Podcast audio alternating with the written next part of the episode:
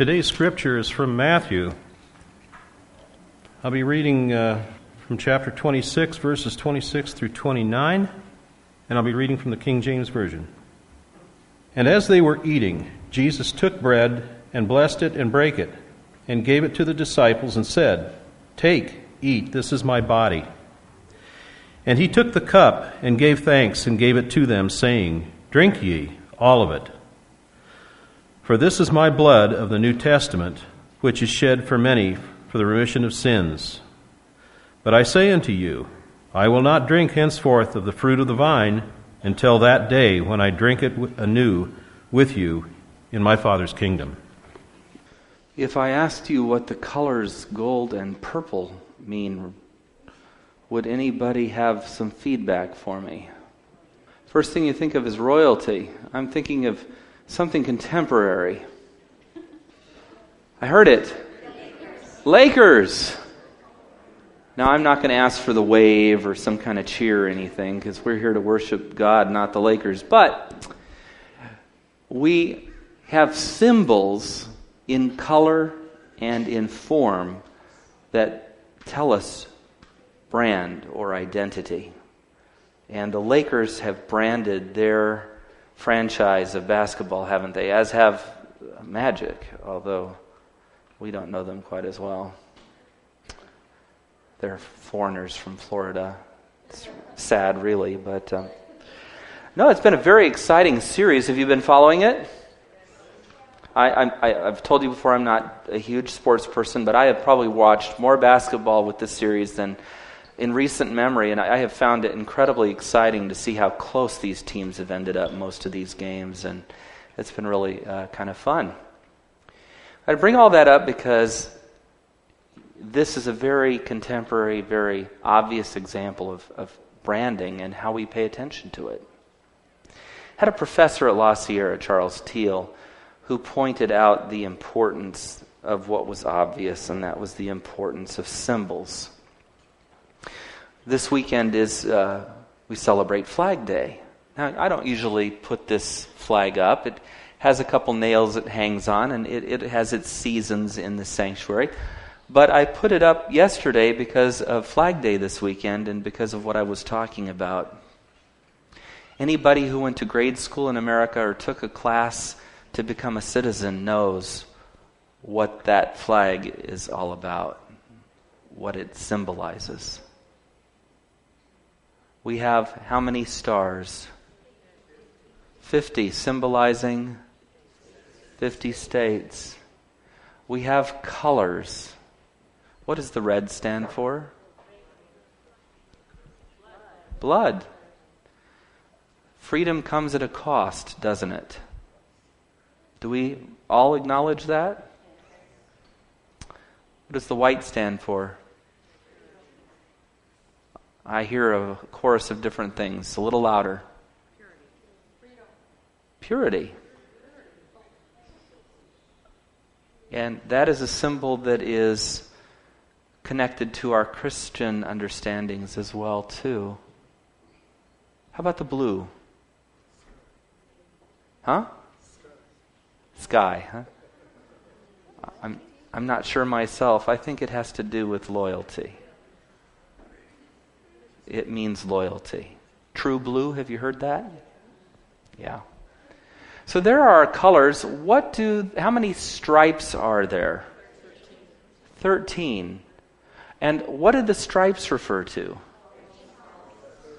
The 13 colonies that were originally formed into a what? More perfect union. union. Congratulations. Most of you really did pass your basic uh, civics class or whatever. This is a symbol that defines us as what? Americans. Citizens of the United States or residents of the United States in process. You see, for us, this is a symbol of bravery. It is a symbol of freedom. It is a symbol of hope. It is a symbol of capitalism. It is a symbol of pride and identity. And while we could talk about what the freedoms in relationship to this symbol look like and how the symbol ought to be handled. Generally, we handle such symbols with respect and with reverence, don't we? Symbols take on a form of sacredness. And they do so because within simple material, cloth, dye, stitching, we find something very deep and very personal and very powerful. I love watching, I mean, love watching the opening ceremonies for the Olympic Games. Because, yes, my symbol of identity nationally is there, but so are 200 plus others. And this sea of humanity represented in different colors, in different symbols, in different stripes, things that have come to have meaning for their national identity. And it's exciting. We as Christians have a flag as well, don't we? Anybody know what that looks like? What is the background? White, correct? Gold? Well, let me remind you, it's, uh, I never do this, and it's very bad form, and I apologize. I'm going to leave you and go to my office momentarily because I have one there. I'll be right back.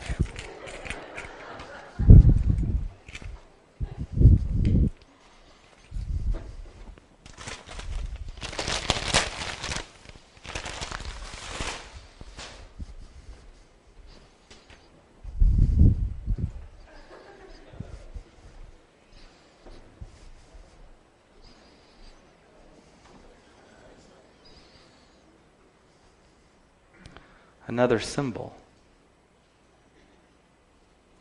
This is in three colors white standing for what? Purple standing for the royalty of who? Jesus. Have you seen me put purple color on the, on the uh, podium here? What does that symbolize?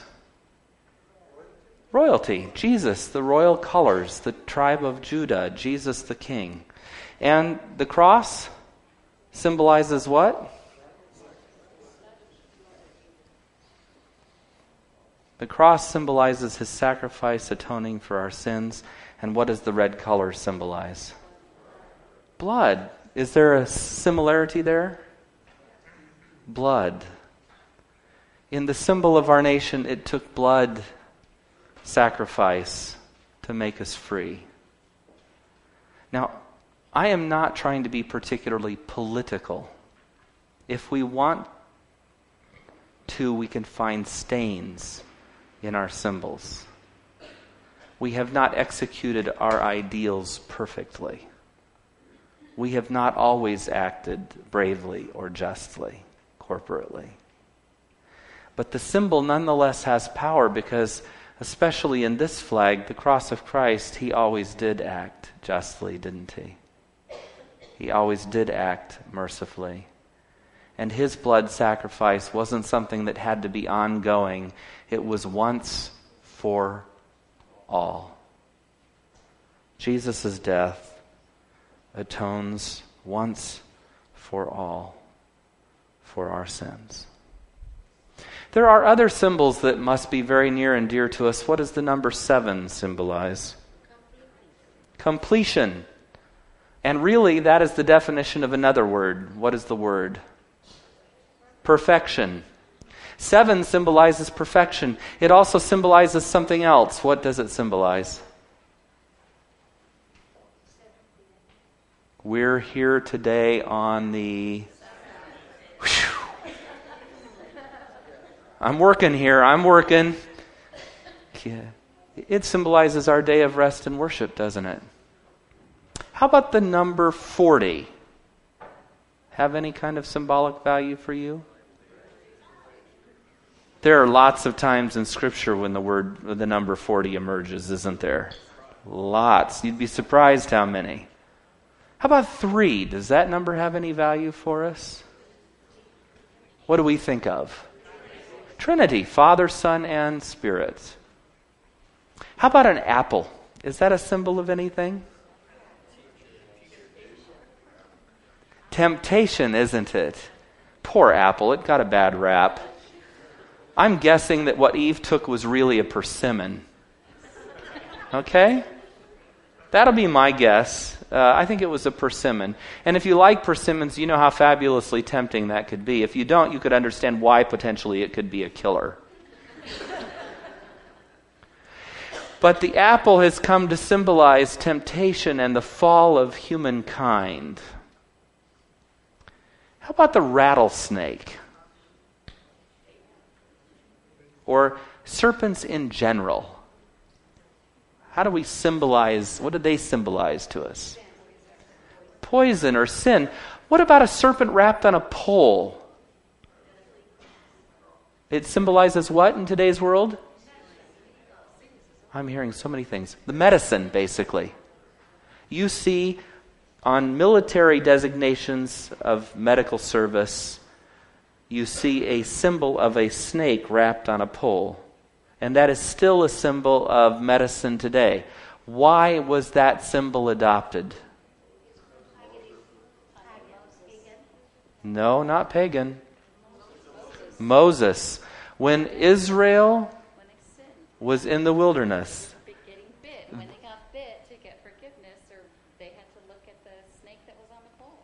Paula just told the story. If you heard it, Israel had fallen into sin. Snakes had come into the camp and were biting and killing people. And God told Moses to take a serpent and wrap it on a pole in, I believe it was copper, and lift it. And anybody who looked would be cured of the effects of their snake bites. That is where that symbol of medical cure came from medical service. I'm sure if we talked about logos, we could sit here all day. A simple check mark has become symbolic of just do it, which is Nike. Absolutely. A light bulb has become symbolic of GE and Edison, basically. Yes, mostly Edison. We have so many different corporate logos that are instantly recognizable to us. Golden arches in the form of an M have come to symbolize heart disease and arteriosclerosis, and obesity in America. A big white jack in the box uh, figure, same story. In fact, we could go down the fast food list, they all mean the same thing, don't they? Symbols have come in many ways to define us, and sometimes very negatively. Sometimes it's colors for a gang, or certain styles of caps, or certain prefixes tattooed in certain places on the body. Whatever these symbols that define us are, we have choices about them. And the symbol that we celebrate today that defines us is the symbol of the cross. It is the symbol of Christ, God made flesh, who dwelt among us. The symbol of other who becomes one with us, one of us. The symbol of broken humanity a life of love shattered in hatred and cruelty. It has become a symbol of shame and pain. It is a symbol of regrettable loss. And most importantly, it is a symbol of emergent victory for the one who submitted to this heinous form of death. And by the way, H O E N E S does not spell heinous.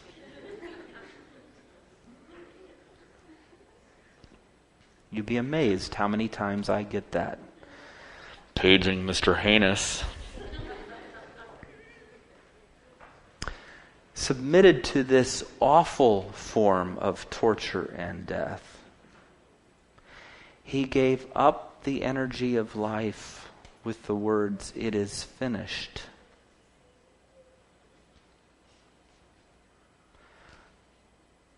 He negated the apple and the serpent. He brought healing and grace and hope to all peoples. People with different flag symbols. People with different flag symbols than we honor. Today we're going to join in symbols of body and blood and in symbols of humility and grace. We're going to start that, as is our denominational practice and custom, with the symbol of humility.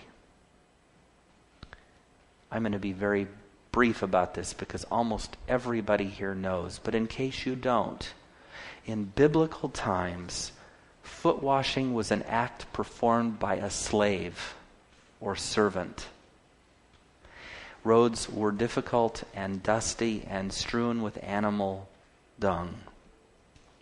And meals were eaten foot to head around a table. And when they came to the Passover meal, it would have been customary for a slave to clean their feet, to wash them, and prepare them for this meal but no slave, no servant had been hired or found. The disciples had overlooked that detail in their preparations for Passover, and they were all stuck. Today we would call it a goyim. And if you've lived in a Jew- Jewish neighborhood, maybe you've had the chance to be one. I have. Walking in my neighborhood in Los Angeles on a Sabbath morning, I would encounter Jews in great distress. Are you Jewish? They would say. No. Are you sure? They would say. Yes. Well, I'm just wondering if I could. Tr- yes, what do you need? Wondering if I could trouble you to turn my air conditioner on. Why, of course. Show me the way. You see, to flip the switch from off to on would be to make a fire. And to make a fire is prohibited for those who keep the Sabbath day and they would not want to profane their Sabbath even if it was 105 degrees and 90% humidity. So, being the non chosen person that I am, it was okay if perhaps I would sin on their behalf and light a fire. And being that person, I was happy to sin on their behalf that they might be comfortable in the grace of Sabbath, which I understand in the light of Jesus Christ uh, this is where I'm pointing, which I understand in the light of grace and hope and truth and love. So, this first symbol is one of cleansing, and we all have the, the, the luxury of participating. Oh, yes, it's odd in this culture, but most of us have pedicures and have showered and all of that sort of thing. So, I really want to encourage everybody to participate. We serve one another in humility, and we come back to this feast, this symbolic again cracker for body, grape juice for blood. We remember that Jesus did what he did for us and for this wonderful sea of humanity that surrounds us. And not just for us alone, but for every tribe and every tongue and every nation and every person and that God's universal love is translated in His Son into a universal desire that not one of us, not one of us should be lost, but that all of us should be saved and live eternally with Him. And so, Lord, we go forth in your grace, grateful for your love, your sacrifice, your power, and your hope praising the one who was and is and is to come. Amen.